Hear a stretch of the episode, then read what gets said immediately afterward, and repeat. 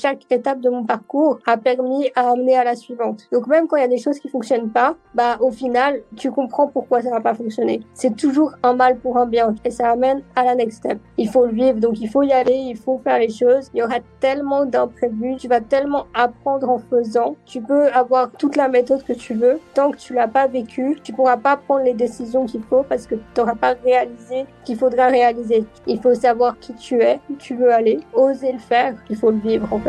Au quotidien, j'ai l'opportunité de rencontrer des entrepreneurs et personnalités. Leur point en commun, le succès s'est manifesté dans leur vie. Cela m'a confirmé que la réussite tient parfois à une seule décision. Je suis Alec Henry et l'objectif de ce podcast est de vous inspirer et vous offrir à votre tour le déclic qui fera toute la différence. Salut Naomi, j'espère que tu vas bien. Bien, merci et toi Au top, super. Merci de m'accorder un petit peu de ton temps et d'avoir accepté euh, mon invitation. C'est un plaisir de, m'entretenir avec toi, d'échanger avec toi, de t'avoir sur le podcast. Il faut savoir qu'on avait déjà fait une interview ensemble en septembre 2018. C'était assez rigolo de, de revoir ça. Euh, j'ai regardé ça il y a de ça quelques jours pour justement me, réimprégner un petit peu. Hier. et c'est fou, c'était il y a maintenant 2018, 4 ans incroyable. Mmh On est en, novembre 2022, donc il y a effectivement énormément de choses qui se sont passées euh, dans nos vies euh, respectives. On va pouvoir reparler de, pas mal de choses. Aujourd'hui, du coup, Naomi, euh, il, y a plusieurs, il y a plusieurs choses à dire à ton propos. Hein. Tu es à la tête de Endgold Switzerland, Swiss Luxury Magazine, By Naomi, pour ne citer que ces projets. tu as aussi une capacité assez folle à savoir t'entourer et à, développer un réseau de qualité tout autour de toi. Tu as aussi une force incroyable et, euh, qui est quand même, euh, enfin, qui est vraiment respectable et, inspirante euh, de par le fait que tu, tu, as une maladie qu'on appelle le syndrome d'Ulrich. Seules 50 personnes dans le monde sont atteintes par cette maladie qui fait que, disons que tu, tu as une vie qui est différente de la plupart des gens et tu pourrais trouver mille et une excuses et au contraire, tu fais de ça une force et t'avances et tu, tu rends possible l'impossible au travers de tes différents projets entrepreneuriaux et tu as un parcours de vie ultra inspirant. Donc déjà, ça, ça pose le cadre. J'invite les gens qui n'ont pas encore vu notre première interview euh, de septembre 2018 à aller la voir. Et puis surtout, pour celles et ceux qui ne te connaissent pas, euh, si tu veux enrichir un petit peu la, courte présentation que j'ai faite de toi, euh, est-ce que tu peux te présenter de manière un petit peu plus euh, complète. Oui, bah, merci beaucoup pour euh, cette introduction. merci pour l'invitation à, à ton podcast. C'est toujours un plaisir de bah, d'échanger avec toi. Et puis, que, que, dire de plus? T'as déjà, t'as déjà partagé les points importants. Euh, moi, voilà, je suis suisse. J'ai grandi ici. J'habite à Lausanne, en Suisse. Et puis, voilà, je développe des, des projets, des, marques et aussi notamment des projets à but caritatif. Euh, toujours euh, dans le, le luxe suisse, en fait, tout est en lien. Et puis, euh, ouais, bah, depuis qu'on s'est vu, enfin, depuis qu'on a fait la vidéo YouTube, il y a énormément de choses qui sont passées.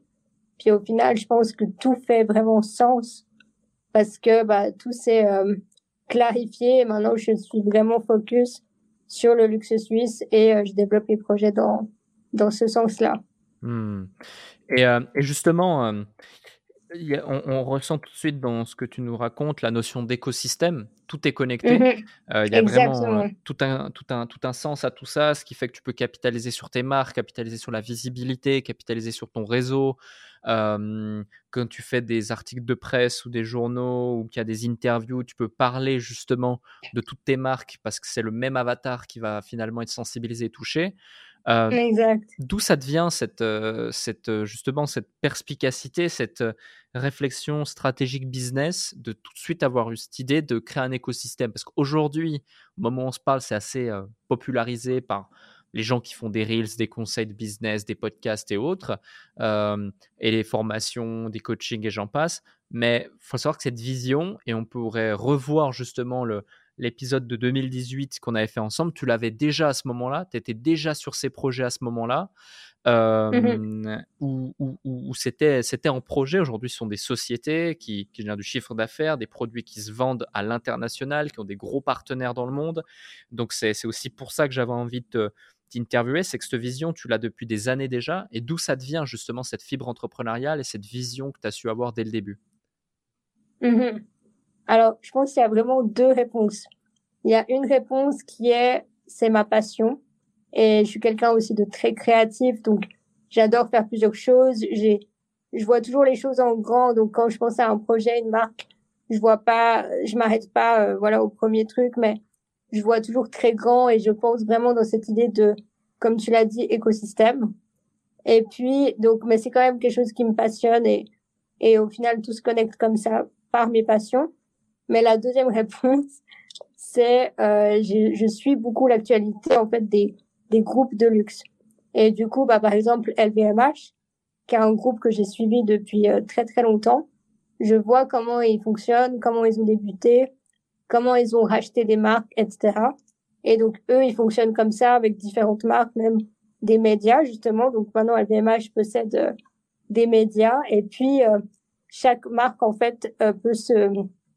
En fait, chaque marque se soutienne, tu vois. Donc, il y a une marque qui soutient une autre. Quand ils font un événement, bah, il y a la marque, par exemple, Louis Vuitton, avec les champagnes de la, du, du même groupe, etc., etc., avec le média qui soutient l'événement donc, euh, c'est vraiment cette idée d'écosystème. Et puis, euh, c'est aussi euh, quelque chose qui m'a beaucoup inspiré. Hmm, ouais. Et, et justement, on pourrait se dire, tu vois, ces marques, elles peuvent mettre en place cet écosystème parce que c'est des marques fortes. Elles ont, elles ont, des, elles ont des milliards. Elles mettent en place ceci, elles mettent en place cela. mais quand tu démarres de zéro, entre guillemets, et que tu es juste une personne pleine d'ambition, pleine de motivation, pleine d'envie, et que tu es face à ce constat-là, comment est-ce que tu fais pour mettre en place tout ça? Euh, Oui, c'est une bonne question. Après, même si elles ont des budgets très conséquents, il faut toujours commencer quelque part. Je pense que le plus important, c'est d'avoir la vision. Si tu, si tu commences, bien sûr, par un projet, par une marque, mais que tu as déjà cette vision d'écosystème, et ben justement dès que tu as un premier succès et que tu avances, et ben tu vas tout de suite voir les opportunités de te développer intelligemment. Et euh, toujours avec cette idée de groupe, d'écosystème. Et puis euh, tu vois que ce soit le média, enfin il y a des choses que tu peux commencer en ligne, par exemple un média et que qui peuvent être assez facilement euh, mises en place. Donc je pense la clé c'est vraiment cette vision d'ensemble et long terme. Hmm. Et justement, dans ton cas, lorsque tu as eu cette vision, parce qu'on parle de créer un écosystème et, de, de, pénétrer une industrie extrêmement sophistiquée, extrêmement concurrentielle et qui a des budgets qui sont colossaux, l'industrie du luxe, c'est une des industries qui mhm. peut déployer le plus de budget marketing au monde, parce que quand tu vends, par exemple, tu vas te parler de LVMH, produit Louis Vuitton, tu vends un sac en plastique, euh, plusieurs milliers d'euros. Euh, avec des marges qui sont proches de peut-être 80-90%, bah, tu peux te permettre d'avoir un gros budget marketing. Et attention, Mmh Loin de moi l'idée d'être euh, présomptueux, péjoratif ou de critiquer la marque. C'est absolument extraordinaire ce qui a été fait et la qualité de leurs produits n'est même plus à justifier. Mais c'est plus pour te donner une, idée des marges que ça peut engendrer et quels sont du coup les, là où on peut justement déployer ces budgets. C'est essentiellement dans le marketing, dans la relation publique, dans les relations presse, dans les ambassadeurs, les stratégies d'ambassadeurs où tu as des célébrités qui vont prendre des tickets de l'ordre de plusieurs centaines de milliers de dollars, si ce n'est des millions, voire des mmh dizaines de millions de dollars pour représenter la marque, etc. Et, et justement, c'était quoi, toi, ta première étape pour pouvoir pénétrer cette industrie? Est-ce que ça a été par justement Swiss Luxury Magazine, où tu as créé un média? Est-ce que ça a été par le fait d'utiliser ton personal branding et de te créer un personal branding progressivement tout en te connectant aux bonnes personnes pour indirectement t'offrir cette légitimité?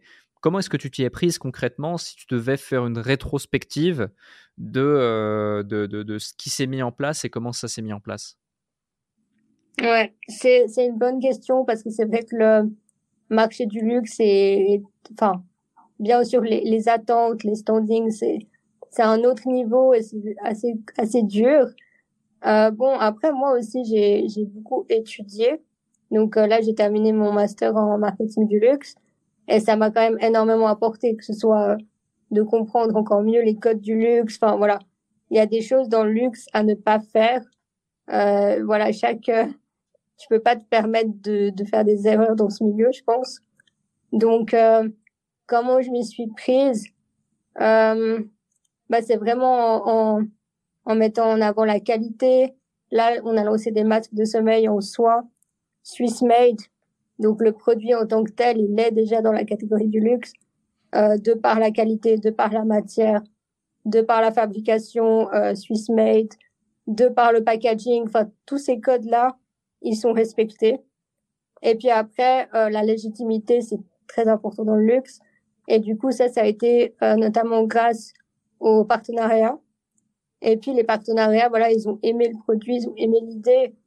Et euh, ça a été aussi, bah voilà, beaucoup de de temps, le temps de construire mon réseau, et puis euh, de toucher les bonnes personnes et d'avoir euh, au final les bonnes personnes qui m'ont fait confiance, bah, notamment pour les partenariats. Et ça, je me rends compte que autant voilà, j'ai toujours été ambitieuse, j'ai toujours euh, été entreprenante, mais il y a des choses qui ont pris vraiment du temps. Hmm. Et euh, dans, dans, dans, ce parcours-là, qu'est-ce qui a pris le plus de temps, justement? Qu'est-ce qui a été le plus. Par exemple, est-ce qu'il y a un truc que tu as minimisé et qui, en mmh final, s'est avéré être une montagne incroyable à gravir? Euh, Je pense que j'ai un peu tout minimisé parce que moi, je suis quelqu'un de très ambitieux. Pour moi, tout est possible et je le crois toujours.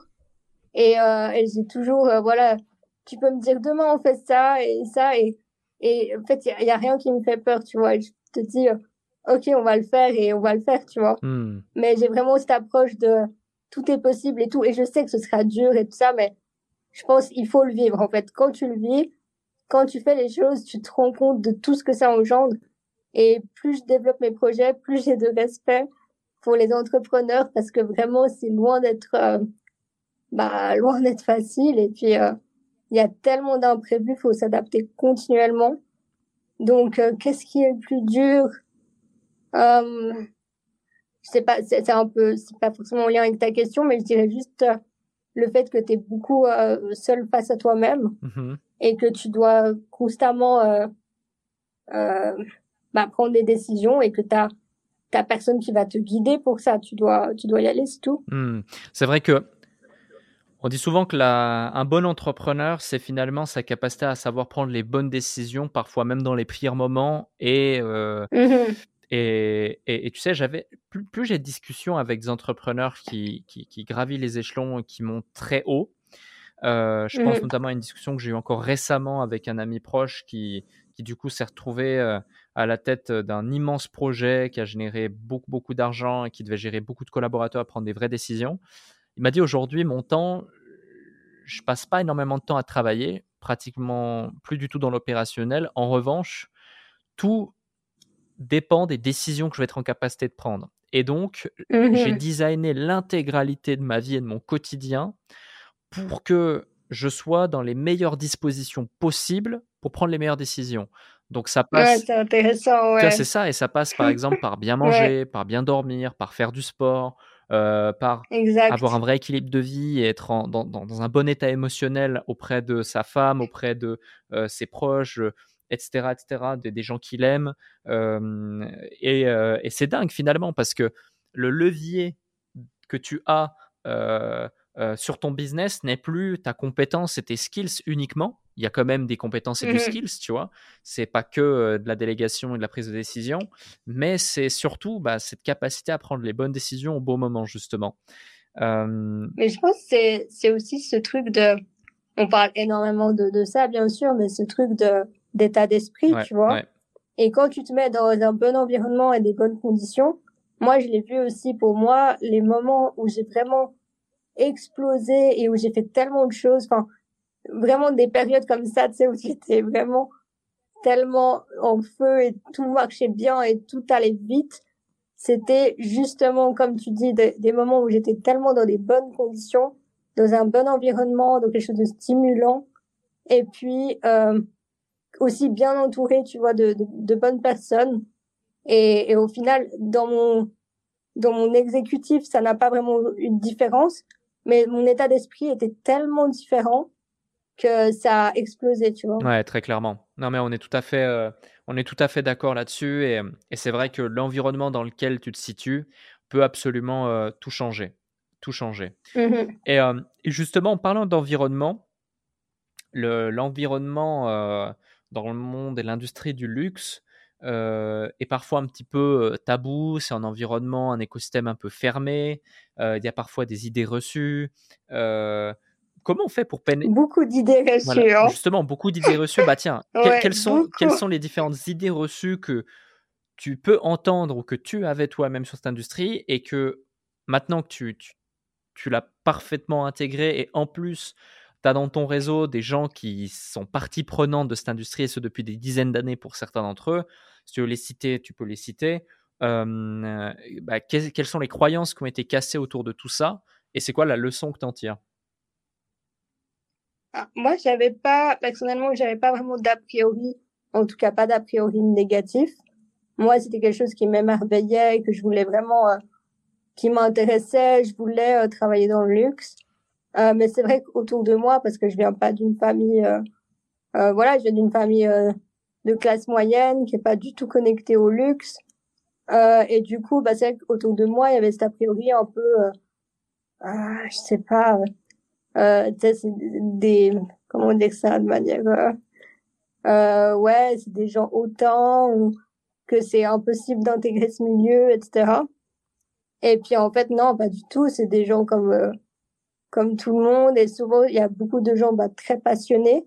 Et moi, ça, j'adore parce que c'est vraiment des gens qui mettent la qualité et puis qui ont des des standings et des exigences très élevées. Mais je pense qu'on a besoin de ça, on a besoin de faire les choses bien, avec de la qualité, et puis qui ont cette vision de très très long terme. Tu vois des, des patrons de grosses entreprises dans le luxe, euh, ils voient la marque euh, bien au-delà d'eux et ils voient il y a 150, 200 ans ou plus, tu vois. Hmm. Ouais, non, tout à fait. Et t'as, as comment dirais-je, t'as construit, t'as constitué ta marque de la même façon? Toi aussi, tu la vois à, à, 10 ans, 15 ans, 50 ans, 100 ans, 150 ans, des générations plus tard? Ouais, je, en tout cas, je, j'essaye de le voir comme ça parce que c'est quand même dur de, de se projeter aussi loin. Mais oui, j'essaye dans le sens que quand je fais quelque chose, euh, c'est vraiment toujours avec cet esprit long terme et, et tu dois jamais rien faire qui va abîmer ta marque en fait. Hmm. Donc euh, oui, j'ai quand même cet esprit euh, là. Ok, ok. Et un, autre, un autre sujet, justement, c'est au niveau de la communication. quand on est dans l'industrie du luxe, il y a des codes de communication qui sont totalement différents que, je te donne un exemple, quand tu crées une startup, quand, tu, quand tu développes un business de zéro et que tu vends de la prestation de service, de la formation en ligne et mmh autres. Si tu devais les citer rapidement, quelques bullet points ou quelques clés euh, global. Quels sont ces codes de communication euh, euh, en particulier pour ceux qui nous écoutent? Je dirais qu'il y a l'exclusivité. Donc, il y a beaucoup de communication qui est exclusive, donc qui sera adressée que à tes clients, que à tes membres. Enfin, tu vas pas donner tout à tout le monde. Ça, c'est la clé. Et puis après, bien sûr, la qualité de ce que tu fais, la qualité de ton contenu, la qualité de ta communication. Euh, et puis la rareté. Donc euh, maintenant, il y a quand même, même si tu es une marque de, une grande marque de luxe, tu vas peut-être moins communiquer qu'une marque euh, euh, qui n'est pas une marque de luxe. Ok, ok, je vois. Mm. Ah, c'est, c'est intéressant. Et un autre, un autre sujet aussi aujourd'hui, c'est tout ce qui concerne le monde un petit peu de, de, de l'influence et, et, des, comment dire, la légitimité. Tu parlais de confiance, légitimité, sérieux, mmh crédibilité. Tu vois, dans le monde du luxe, il y a beaucoup ce système d'ambassadeurs où tout de suite on se dit mmh waouh, si cette célébrité utilise cette marque, c'est vraiment que c'est de la qualité, c'est vraiment que c'est top. Est-ce que toi, tu as dû faire recours à des célébrités pour mettre en avant tes produits ou ta marque? Auquel cas, quels ont été les deals que tu as mis en place avec eux? Est-ce que tu leur as donné du capital ou est-ce que tu es seul associé de ta société? Comment ça se passe? Alors moi j'ai fait euh, un petit peu avec des personnalités type influenceuses, mais c'était voilà des par exemple elles sont modèles ou euh, présentatrices télé, enfin voilà un peu des personnalités, tu vois, plus que des influenceuses. Euh, donc on a fait des collaborations comme ça. Donc euh, bah tout simplement tu as des contrats, tu les tu les rémunères et puis tu as des des conditions etc. Puis après, c'est des filles qui ont vraiment aimé la marque, qui ont aimé le concept. Et donc, euh, voilà, on travaille ensemble et ça se passe très bien. Après, bien sûr, le, le, le but, tu vois, ce serait de faire avec une une énorme célébrité et puis de, de faire quelque chose de vraiment long terme, qu'elle soit ambassadrice, etc. Donc, bien sûr, ça, c'est un, but. Après, c'est, c'est des, des autres budgets aussi. Mmh. Ouais, totalement. Totalement, d'accord. Mmh et justement, c'est intéressant ce que tu mets en avant. C'est que typiquement, là, des gens qui ont aimé le produit, par exemple, quand, quand tu crées un, produit de ce type-là, j'ai écouté plusieurs podcasts ou plusieurs interviews de CEO de sociétés qui font du e-commerce ou qui font du, du produit comme ça. Alors, soit dans plus ou moins le, luxe ou le semi-luxe, mais ou sinon même dans la produit de consommation, un des trucs qui aujourd'hui est en vogue, c'est le contenu UGC. Donc le, le, contenu mmh directement généré par tes utilisateurs euh, ou euh, les, les, clients euh, justement de, de, de, ton produit. Est-ce que c'est quelque chose qui est rentré vraiment directement dans, dans, dans ta dans l'idée de ta conception? Parce que moi je vois, voilà, on s'est croisé il, y a de ça, il y a de ça quelques semaines à Lausanne. tu as eu la gentillesse de m'offrir justement un, une petite carte avec une petite pierre de du produit où justement tout est chaque détail on voit que chaque détail est présent. Tu as la petite enveloppe tu as le petit mot tu as la petite pierre. Euh, j'imagine que le packaging c'est quelque chose euh, quand tu reçois le produit en tant que tel le petit masque euh, chaque détail compte. Tu as envie c'est très instagrammable tu as envie de créer du contenu et c'est de plus en plus quelque chose qui rentre dans la stratégie de produit. Est-ce que ça aussi justement comment tu l'as développé? Est-ce que c'est parce que tu es passionné par ça? Et, finalement, est-ce que ça a été plutôt simple, plutôt compliqué? Parce qu'il y a peut-être des gens qui nous écoutent qui veulent eux aussi créer leur marque, parce que c'est un peu le rêve de beaucoup de gens, tu sais, euh, créer, créer ma marque, créer ma marque de, de, cosmétiques, de bougies, de, de sous-vêtements, de, de swimwear, de, peu importe finalement mais on se dit, voilà, enfin même moi, tu vois, moi qui ne suis pas issu de ce monde-là, je me dis à un moment donné, il y a sûrement une montagne de travail, une montagne de prestataires, une montagne d'imprévus que je vais pas pouvoir anticiper. comment ça se passe concrètement? Alors, quelle est ta question? Bah, En gros, justement, j'en ai deux, excuse-moi, c'est ma faute. La première, c'est est-ce que toute la stratégie de création de produits a inclus cette réflexion UGC content au sein même? Et de l'autre côté, la question est plus autour du process, de comment tu crées un beau produit de qualité euh, et, que faire pour ne pas se faire avoir? Ok. Alors, pour répondre à la première question de UGC, euh, oui et non, dans le sens que quand j'ai créé le produit, le but c'est déjà que ce soit qualitatif, que ce soit euh, ben, bien fait pour le client quand il reçoit le produit, donc, il y a toutes les informations. Il y a aussi un lien avec un QR code qui amène à plein de liens de comment utiliser le produit.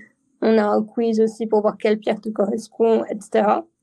Donc, euh, bah, on pense d'abord au client, en fait. Et puis après, euh, oui, c'est c'est Instagrammable, oui, c'est c'est intéressant quand les gens repartagent, bien sûr. Après, de nouveau, c'est pas le contenu le plus qualitatif pour nous parce que c'est du contenu, c'est un peu vite fait sur son téléphone. Euh, donc euh, ça nous fait de la notoriété, ça nous fait euh, du bouche à oreille, mais nous c'est pas forcément ce qu'on va repartager le plus.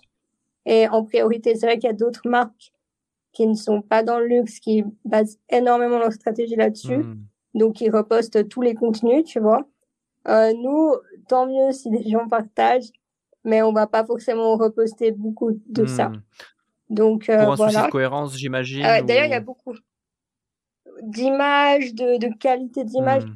Par exemple, tu vois, il y a, y a, beaucoup de marques, euh, par exemple, je pense à Dior Beauté, euh, qui font énormément avec les influenceurs. Euh, donc, euh, certains pensent que c'est pas très quali, etc. Mais bon, ils font quand même beaucoup avec les influenceurs. Et puis, au final, bah, les influenceurs partagent beaucoup, mais Dior ne va pas repartager. Tu vois ce que je veux dire? Donc les gens, ils, utilisent, ils, voient les contenus des influenceurs ou même des clients tout le temps parce qu'ils partagent, enfin ils font beaucoup de gifting, etc. Donc euh, ils voient énormément de contenu Dior Beauté, mais Dior Beauté sur leur page, c'est que leur contenu, hmm. tu vois? C'est pas du UGC et c'est que du contenu ultra quali et ils vont pas repartager euh, les posts des influenceurs. Jamais. En fait, c'est une façon euh, pour eux d'utiliser l'influenceur comme tampon et donc d'utiliser de UGC et la visibilité des influenceurs pour communiquer massivement, mais eux restent dans leur trame éditoriale et très clean, très propre. Exactement. exact. Et, moi, c'est comme ça que je le vois aussi, tu hmm. vois. Donc, et la deuxième question, comment tu crées, voilà, produit de qualité? Je pense que chaque domaine est différent, que tu sois dans la mode, dans, je sais pas, intérieur design, moi dans plutôt le bien-être.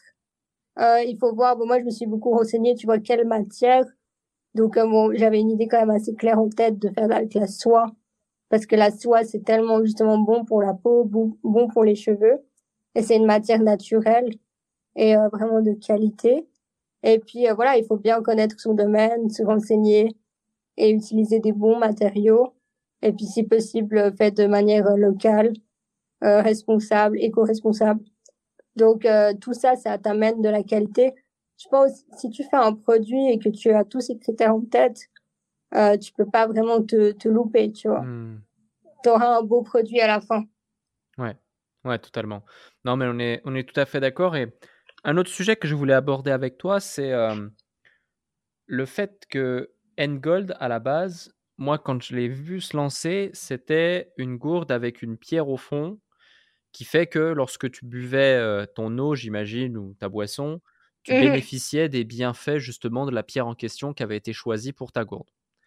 et, et, je me souviens, on avait parlé, on avait parlé de ça. Tu, tu mettais en place différentes choses pour le commercialiser dans certains hôtels de luxe, spa et j'en passe et d'un coup, tu as totalement pivoté. Alors, je ne sais pas si aujourd'hui tu commercialises encore les gourdes ou pas, ou si tu as totalement pivoté avec justement le masque et les petites pierres.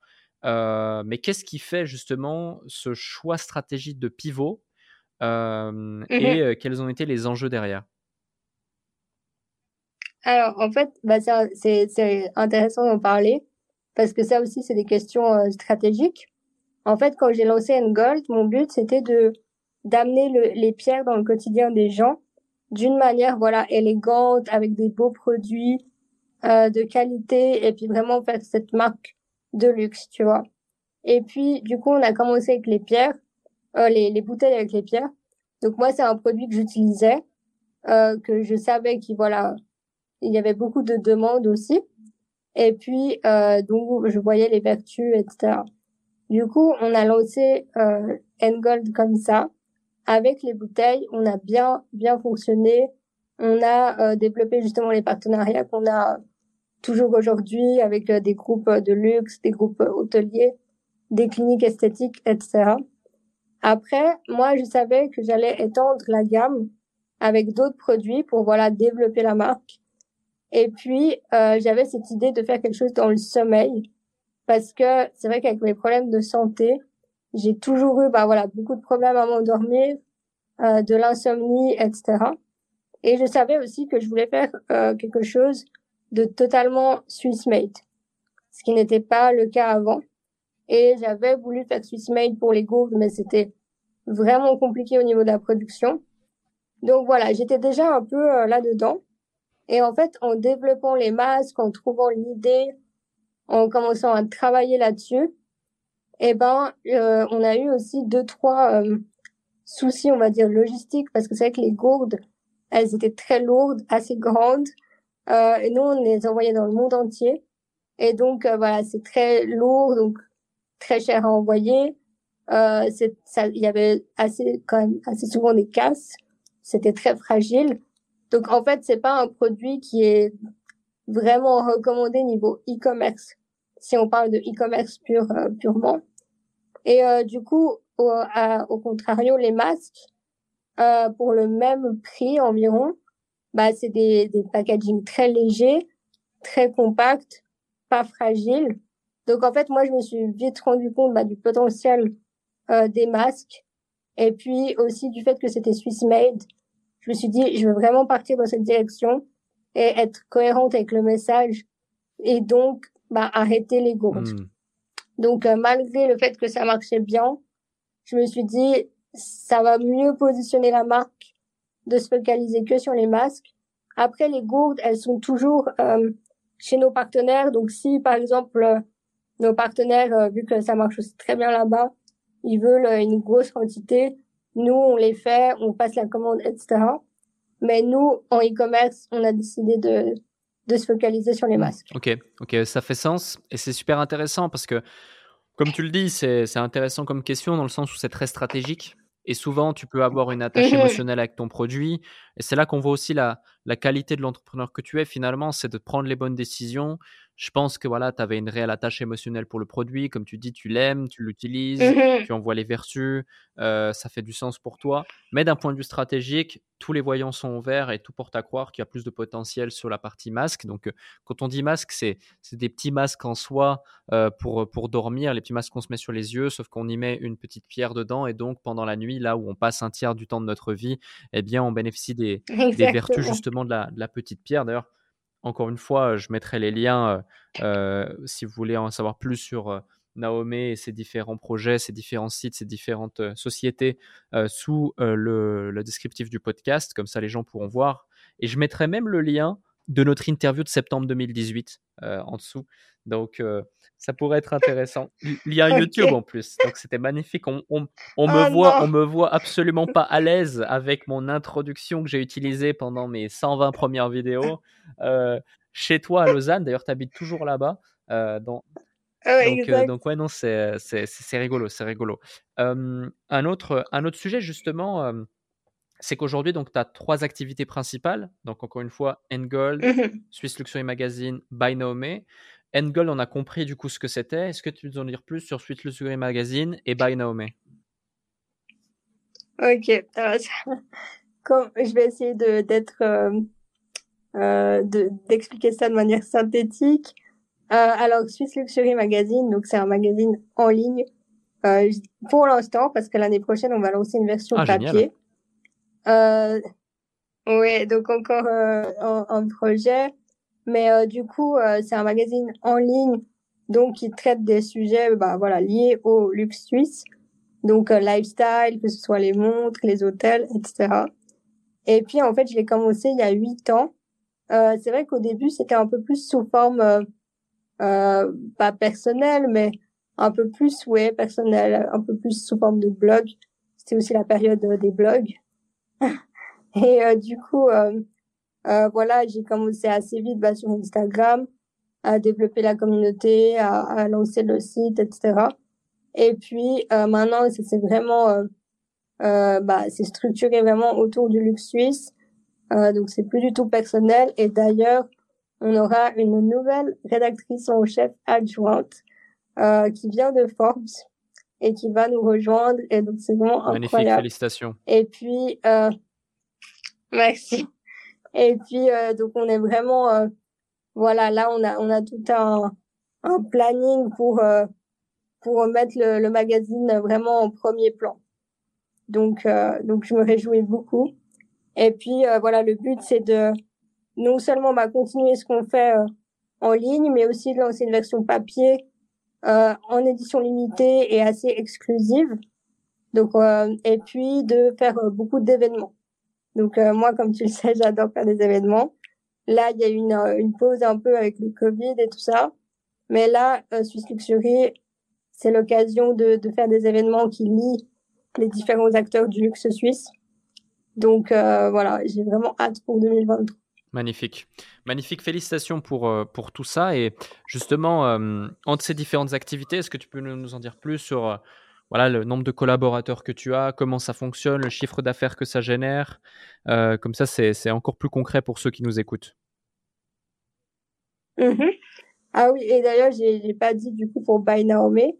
By Naomi, euh, donc euh, petit résumé, c'est une marque en fait de vêtements Swiss made, donc on fait des t-shirts en collaboration avec des artistes contemporains et dont tous les bénéfices sont reversés à des œuvres caritatives.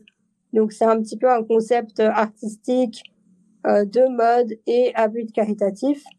Euh, donc euh, quand on a fait la collection, on, les a vendus en ligne et aussi lors de nos événements. Et on a clôturé euh, tout ce concept et ce projet par un gala de charité où tu étais présent à Genève. Et euh, donc voilà, c'était la première édition. Et là justement, on va faire la deuxième édition en 2023 donc avec de nouveau un, gala de charité. Et puis euh, pour euh, répondre à des questions, comment nous on est, comment on s'organise, etc. Et eh ben c'est vrai que j'ai eu beaucoup de, bah, j'ai testé en fait, j'ai fait différentes choses, j'ai eu des collaborateurs euh, et en fait c'est vrai que maintenant je me rends compte que moi ma façon de voir les choses et je pense ce qui fonctionne le mieux, euh, surtout pour moi, c'est de travailler avec des indépendants. Donc euh, maintenant, euh, c'est vrai que je délègue au maximum à des agences, à des indépendants. Et puis, euh, j'ai pas ou peu de collaborateurs pour les différents projets. Ok. Donc, c'est plus des partenaires, en fait. Ok, je vois. Et en termes de, de chiffre d'affaires, qu'est-ce que ça représente, ces, ces différentes structures? J'imagine que le plus gros du, du chiffre s'effectue sur Ngold. Oui. Alors, bon, moi, je partage pas euh, mon chiffre d'affaires, mais Engold, euh, c'est vraiment mon projet voilà, principal de marque. Là, on a les plus grosses euh, bah, rentrées avec les plus grosses collaborations. Euh, donc voilà, Swiss Luxury, je pense que ça va être très, très intéressant, euh, surtout dans les années à venir, avec tout ce qu'on prévoit. Et puis, euh, bah, bah, Naomi, non, c'est hmm. caritatif. Ouais, totalement. Je respecte, je respecte tout à fait ça, mais en tout cas, c'est assez dingue euh, ce qui est, euh, ce qui est mis en place et, et on peut imaginer, on peut imaginer l'ampleur que, que ça a et que ça peut prendre. Et c'est vrai que justement, la partie, la partie caritative, c'est, tu sais, mmh tout le monde a un petit peu envie de créer une association caritative ou faire des, faire des actions philanthropiques ou même moi, j'ai j'ai beaucoup contribué, j'ai organisé aussi des concours sur les réseaux sociaux pour pouvoir donner, euh, euh, donner euh, autour de mmh moi. J'ai été présent notamment à ta, à ta, comment on appelle ça, le gala, gala. Il y a différents. Aux, autres événements aussi, tu étais là. c'est vrai, c'est vrai. Bah, dès que j'en ai l'opportunité de venir et de soutenir quelque chose qui fait du sens, je suis, je suis toujours là, hein, que ce soit pour toi ou pour d'autres, d'autres causes également. mais qu'est-ce qui t'a donné envie de créer? Parce qu'il y a beaucoup de gens qui, qui, qui, veulent le faire ou qui participent comme moi, mais de là à créer carrément une association caritative et mobiliser, organiser, gérer tout ça, surtout, surtout mmh. à à, mmh, comment dirais-je, à ton étape de vie entrepreneuriale. C'est-à-dire que tu as mis en place de très belles choses, de très belles structures, mais souvent les gens qui font ça, c'est quand ils ont déjà fait, je te dis une bêtise, un exit ou deux, généré entre, entre 10 et 200 millions, ou alors c'est un grand groupe, ou alors mmh les entrepreneurs euh, de, notre calibre, entre guillemets, euh, ils vont plus faire comme je fais, c'est-à-dire contribuer un petit peu à gauche, à droite, faire quelques donations ou utiliser leur visibilité, comme j'ai pu faire avec l'UNICEF, pour mobiliser les gens et récolter des fonds, mais, euh, mais rarement être acteur justement de cette industrie. Qu'est-ce qui t'a poussé à le faire et c'est quoi le but derrière? Alors moi, c'était mon premier projet entrepreneurial. C'était ma marque Habit Caritative donc euh, c'est vrai que euh, j'ai en fait j'ai toujours eu euh, l'envie d'avoir vraiment un impact positif. C'est vraiment voilà ma mission de vie. Donc je sais que tous mes projets m'amènent à ça. Et après mon idée c'était vraiment de pas attendre. Donc c'est vrai qu'il y a beaucoup de gens comme tu dis qui attendent d'avoir eu tel ou tel succès ou exit ou même d'être à la retraite avant de d'avoir un impact positif ou de se dédier au caritatif. Euh, moi, je voulais pas attendre, je voulais le faire tout de suite. Et puis, c'est vrai que mon idée de faire des t-shirts avec euh, Swiss Made, avec des artistes contemporains, de reverser les bénéfices, j'avais vraiment ce concept en tête. Et voilà, ça n'existait pas, donc je me suis dit, il faut le faire. Hmm. Ouais, c'est, super intéressant. Et, euh, et un, autre, euh, un autre sujet, justement, tu faisais référence euh, à ça tout à l'heure, à ta maladie, justement. tu sais, il y a beaucoup de, il y a beaucoup de personnes qui vont se trouver des excuses euh, au, premier, euh, au, premier obstacle. Euh, et, toi, vraiment, j'ai l'impression que voilà, tu as une idée, tu as un projet, quel qu'il soit, tu en gères plusieurs à la fois, tu gères des équipes, tu t'intéresses à des industries qui sont quand même voilà, extrêmement compliquées à pénétrer et autres, l'industrie du luxe. Je, crois que j'aime les voilà, challenges. les challenges à fond. Et, et en plus, ton quotidien, lui aussi, est un challenge. Euh, est-ce que tu peux justement nous expliquer un petit peu, voilà, quel est le, syndrome d'Ulrich? C'est quoi les, c'est quoi les, on va dire le, quotidien, ton quotidien par rapport à ça? Comment tu, comment tu vis et, quels sont les inconvénients auxquels tu fais face par rapport à quelqu'un qui justement bah, n'aurait pas forcément n'aurait pas forcément à vivre avec le syndrome d'Ulrich et qui peut se trouver plein d'excuses alors que toi tu n'en as aucune et tu fonces tu défonces les portes et les uns après les autres tu vas chercher les objectifs toujours plus haut toujours plus fous et c'est super admirable et franchement pour ça bravo parce que tu vois moi je j'impulse énormément des messages de motivation et d'espoir sur les réseaux sociaux auprès de mes clients auprès des gens qui me suivent auprès des gens qui qui du coup qui du coup veulent faire des choses et quand je vois bah, que, que, certaines personnes qui ont tout pour bien faire se trouvent des excuses, ça me rend fou. Et c'est pour ça que j'ai envie d'avoir des gens comme toi, tant inspirants sur le résultat que inspirants sur leur parcours de vie, qui partagent. Donc dis-nous en plus sur ça, parce que là, on a échangé pendant 35-40 minutes sur tout ce que tu as mis en place et autres, mais quand on sait en plus dans les conditions dont tu les as mis en place et face à tous ces challenges, c'est encore plus admirable. Alors, le syndrome d'Ulrich, c'est une myopathie. Donc, euh, j'ai pas de force. Je peux pas marcher. Je suis en fauteuil roulant électrique. Et puis, euh, la particularité, c'est qu'il y a des, mes tendons sont restent, comment on dit ça? Enfin, très tendus. Donc, je peux pas, euh, euh, j'ai pas d'amplitude. Je peux pas ouvrir le bras. J'ai beaucoup de tension. J'ai beaucoup de douleur aux tendons. Et puis, j'ai des problèmes respiratoires. Donc j'ai un appareil respiratoire euh, pour dormir et puis que je mets aussi beaucoup en journée euh, de manière plus aléatoire, mais voilà, j'en ai quand même beaucoup besoin, donc j'ai de la peine à respirer. Et puis dans le quotidien, donc c'est j'ai des personnes qui m'aident au quotidien. Ça c'est vrai que j'en parle jamais, mais euh, par exemple, bah, juste pour me lever, ça me prend deux heures et quatre heures, et pour me coucher euh, deux, trois, quatre heures aussi. Donc déjà, imagine tout ce temps-là, il est hmm. perdu. Donc euh, voilà, il, est, il est pris pour me lever, pour me coucher. J'ai beaucoup bah, de douleur à chaque fois que je me lève et que je me couche. Et puis la nuit, j'ai beaucoup de peine à, à dormir. Donc euh, voilà, après j'ai de l'aide, que ce soit euh, bah, pour m'aider à me préparer, pour me préparer à manger, euh, pour, je sais pas, me prendre quelque chose dans mon sac. Donc j'ai des personnes au quotidien qui m'aident et puis euh, voilà, mais la, la difficulté principale, c'est bah, la dépendance en fait aux, aux personnes qui m'aident au quotidien. Et ça aussi, c'est un sujet à part entière parce que bah forcément, t'as des gens qui viennent, t'as des des équipes qui se relayent. Et puis c'est aussi euh, une aventure euh, entrepreneuriale de gérer ces personnes-là et, et, d'avoir tout ça au quotidien. Hmm. Voilà.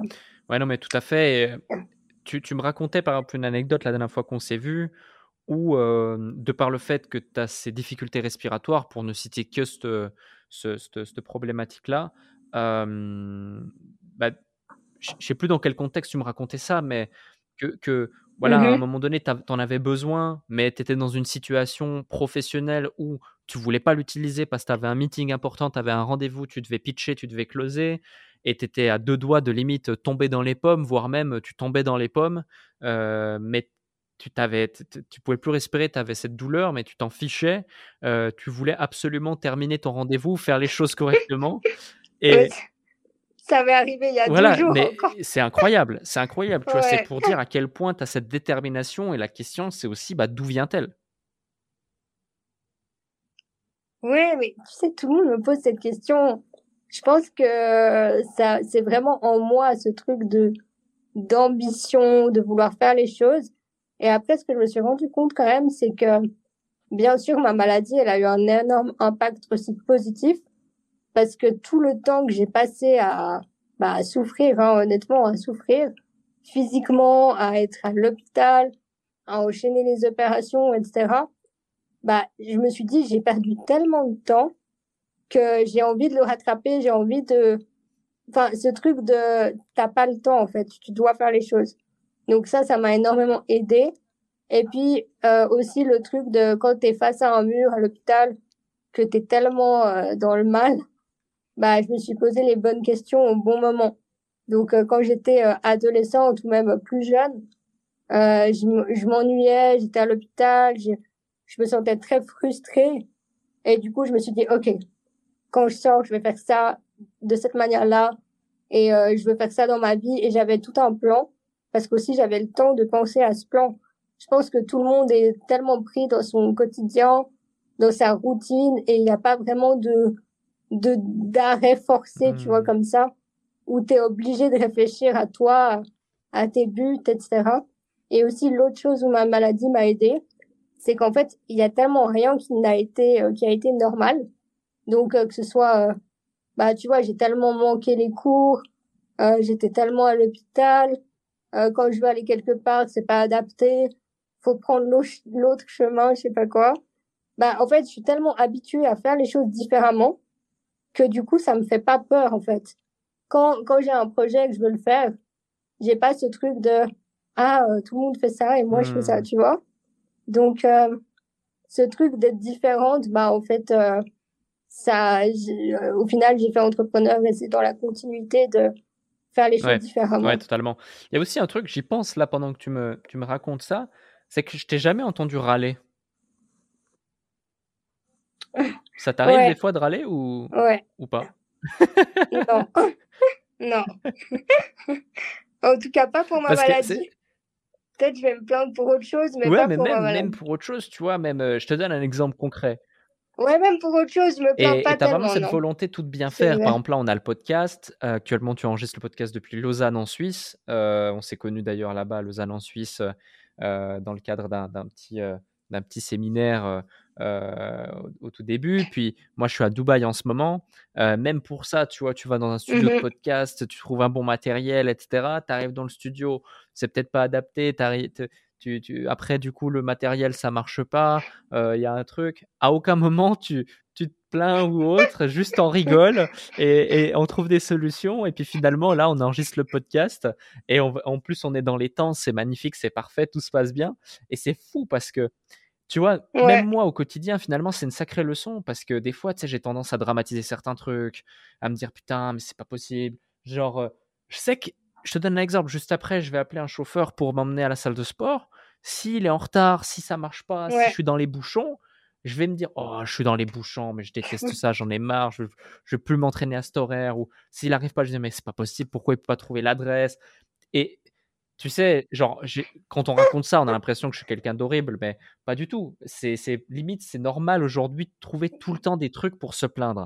Alors que toi, jamais justement tu, tu te plains et je sais pas si c'est dans ta personnalité ou si c'est ton parcours de vie qui fait que tu te dis mais attends on va positiver déjà on est là on est vivant on est sur terre euh, on est conscient que tout se passe bien euh, vas-y let's go on va tirer le maximum de, de, de la chance qu'on en a et puis euh, tout le reste ben, on va on va on va, on va façonner avec, quoi. On va avancer avec. Alors, tu sais que c'est marrant parce que quand tu en parles, je pense que j'ai eu un, déclic aussi parce que euh, c'est vrai que quand j'étais petite, j'étais très positive, mais j'étais un peu, peut-être je me plaignais un petit peu à certains moments, pas forcément de ma maladie ou quoi, mais de choses bêtes, tu vois. Et je pense qu'il y a un moment quand je me suis dit je vais être entrepreneur, tout ça, je me suis dit euh, non là il y a, y a, plus de place à ça. Enfin, faut vraiment, je, je déteste cette mentalité de victime, tu vois. Et, euh, et, et, en fait pour moi bah voilà ça ça n'amène à rien de se plaindre. Je fais très attention à mes pensées, à comment je réfléchis et tout ça. Je suis tout le temps en, en auto-évaluation de ça. Et donc euh, non non, je pour moi c'est pas permis. Je peux pas hmm. me plaindre. Donc euh, voilà. Ouais, non, c'est, clair, c'est, super intéressant. Et outre, outre tout ce, tous ces éléments, ce, qui est, ce qui est intéressant, c'est voilà, je prends l'autre chemin, comme tu as dit. À chaque fois, je dois prendre l'autre chemin. Et finalement, tu as ça au quotidien dans ta vie, de par le fait que tu es en fauteuil roulant, ou de par le fait que ben voilà, tu dois, tu dois organiser ton quotidien de manière différente quand tu es en déplacement ou, même en termes de gestion du temps et autres.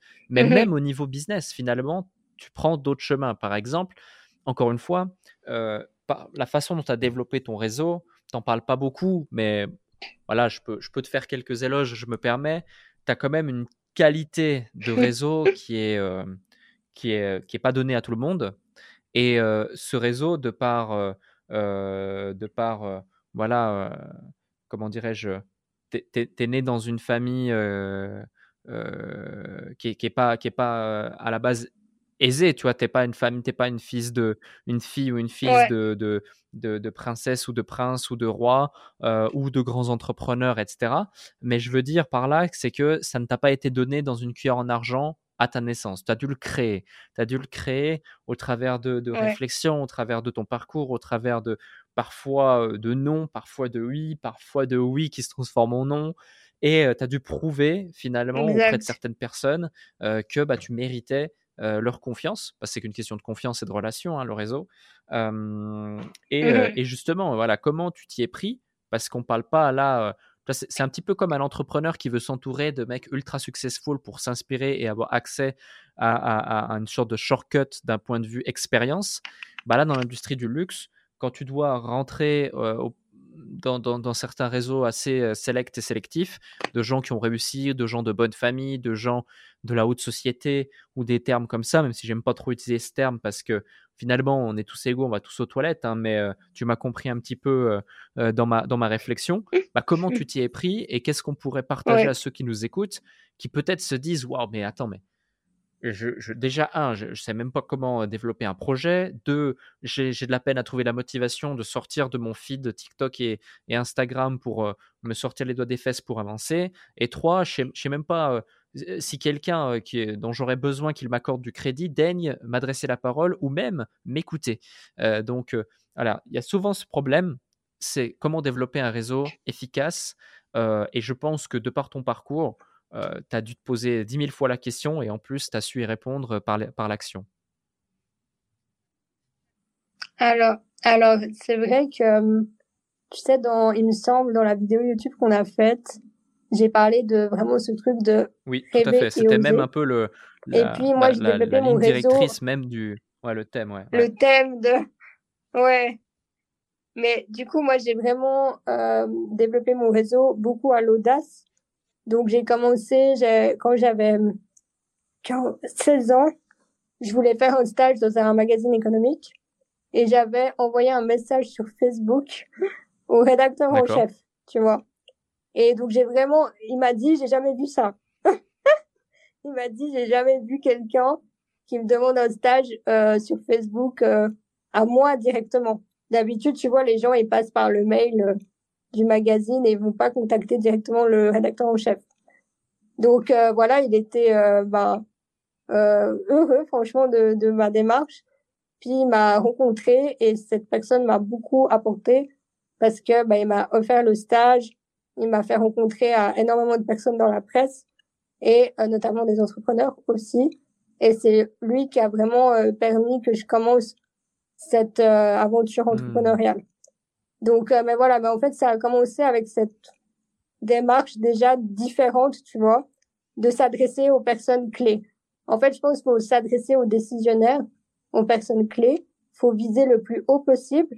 Parce que aussi, c'est les personnes qui sont les plus humbles quand tu vas à, enfin peut-être tu je le vois même avec tu sais quand tu travailles avec des influenceurs tu peux contacter les, les plus gros influenceurs enfin des célébrités c'est eux qui vont te répondre au DM hmm. tu vois ce que je veux dire? Enfin message et qui parce qu'en en fait ils ont ils ont plus rien à hmm. prouver tu vois? Et, et ça leur fait souvent plaisir d'aider parce qu'ils sont en position de le faire et quand tu vas vers les gens un peu plus euh, bas dans l'échelle ben ils ont tellement approuvé, ils veulent pas perdre leur place ou je sais pas. Mais ils sont beaucoup, c'est beaucoup plus dur de rentrer comme ça, je pense. Donc euh, moi, j'allais toujours euh, viser le plus haut possible. Je contactais les personnes les plus haut placées et euh, bah ça a fonctionné comme ça. Et puis après, j'ai compris assez vite les codes. Enfin, quand j'étais invitée à mes premiers événements, que j'avais 16 ans, puis que c'était des événements avec les plus riches de Suisse, etc. Bah, j'y allais, mais je me préparais, je me renseignais sur les entreprises présentes, sur les personnes. Je, je faisais un peu mes devoirs à ce niveau-là et j'y allais pas en touriste. Tu vois ce que je veux dire? J'étais prête, j'avais de la conversation, etc. Mais tout ça, je l'ai fait par moi-même. Personne n'est allé me dire euh, faut faire ci, faut faire ça. Et, et moi, je suis vraiment arrivée et au final, j'ai su m'intégrer facilement parce que j'ai aussi respecté leur code, ce qui est normal, tu vois. Tu arrives quelque part, tu arrives dans un milieu, euh, les gens sont déjà gentils de t'accueillir, et eh ben toi fais l'effort d'être à la hauteur, tu vois. Donc euh, mon conseil c'est ça, c'est de aussi respecter les codes, mais euh, toujours avec cette audace de viser haut, de demander, puis même quand j'allais attendre euh, les personnes haut placées, que j'allais les contacter directement, ben voilà, j'étais respectueuse, j'étais moi-même, je m'inventais pas une vie, tu vois, j'expliquais les choses comme elles étaient. Et je pense que les gens, ils se disent, bah, cette fille, elle est, elle est sincère, elle est ambitieuse, donc euh, on va l'aider. Et après, j'ai quand même eu énormément de refus, ou euh, voilà, c'est, ça s'est pas fait non plus comme ça euh, facilement, mais pour résumer, hmm. c'est un peu ça. Ouais, c'est, c'est super intéressant, et ouais, c'est ce concept de faire aussi ta, ta due diligence et du, de l'ingénierie sociale, de savoir qui sont présents à certains types d'événements, du coup, quoi leur dire, comment leur mmh dire, avoir de la discussion, comme tu disais. Et, et finalement, j'en parlais avec quelqu'un tout à l'heure, la plupart des gens sont très égoïstes et ils aiment parler d'eux. Exactement. ils aiment qu'on s'intéresse, qu'ils ressentent qu'on s'intéresse à eux. ils ne s'intéressent essentiellement qu'à une chose, c'est de savoir concrètement comment on peut les aider. et si du coup, ne serait-ce que voilà, tout de suite ils savent, ah ouais, elle m'a reconnu, elle comprend mes enjeux, etc. Et toi, tout de suite, tu, viens sur un sujet que tu maîtrises et qui peut avoir un intérêt pour la personne, bah, tout de suite tu catches l'attention et puis tu te différencies de toutes les autres personnes qui peuvent solliciter la personne en question uniquement dans un intérêt d'avoir de l'aide de cette personne ou, ou elle-même de, de l'attention de la part de cette personne alors qu'il n'y a, qu'il n'y a pas forcément lieu d'être. Donc c'est ouais, c'est super intéressant. Mais il n'y a, a, pas que ça, tu vois. Par exemple, moi, quand, quand j'allais à ces événements, enfin, j'y vais toujours, mais surtout euh, quand j'ai commencé à faire mon réseau, à aller à beaucoup d'événements, ben, j'avais ce truc très euh, naturel de vraiment, bah, j'étais très curieuse, je posais des questions et je m'intéressais sincèrement aux gens, vraiment. Et, euh, et genre, je leur posais des questions et justement, j'étais là, ah, mais comment vous avez créé votre entreprise? Et comment vous avez fait ça? Pourquoi vous avez commencé dans ce secteur tu vois, mais naturellement, je posais ces questions. Et après, moi, je parlais pas vraiment de moi, j'écoutais, j'écoutais. Et, et voilà, petit à petit, les gens, euh, on a commencé aussi à créer des amitiés, etc. Mais c'est vrai que si tu arrives à un événement et, et que tu commences à parler de toi et à te mettre en avant, c'est ouais, c'est clair, c'est très compliqué. Et un autre sujet, on en a très peu parlé, mais euh, tu es en Suisse et la quasi-intégralité de tes business bah, sont en Suisse. J'imagine que tu as des clients à l'international aussi, mais on parle beaucoup de ton réseau en Suisse, d'entrepreneurs suisses, etc. Euh, c'est très local finalement, la Suisse, et moi-même étant né en Suisse et connaissant le marché, en créant ma première boîte là-bas, je sais comment c'est.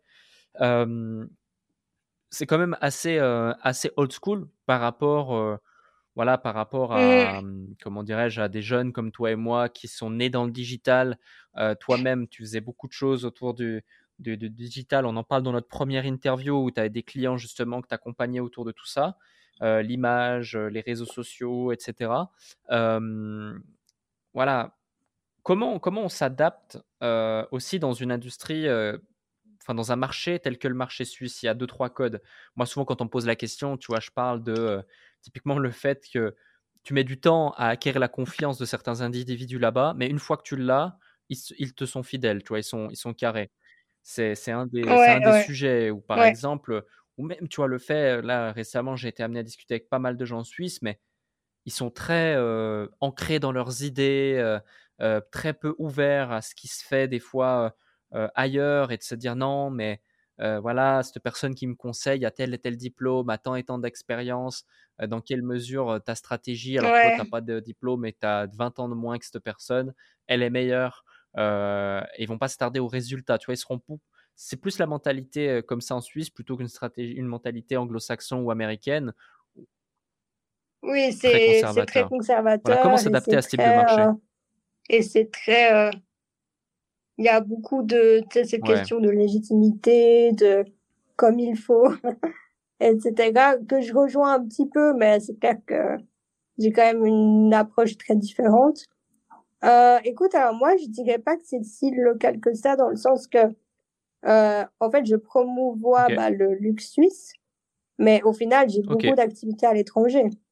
Donc, euh, nos clients, bah, c'est principalement à l'étranger. Euh, nos partenaires, ils sont, oui, en Suisse, mais aussi, ils ont euh, des hôtels, etc. à l'étranger. Euh, beaucoup de mes activités, bah, que ce soit pour le magazine, par exemple, Swiss Luxury Magazine, on promouvoit bah, le luxe suisse, les marques suisses, mais euh, nos, notre lectorat, il est étranger.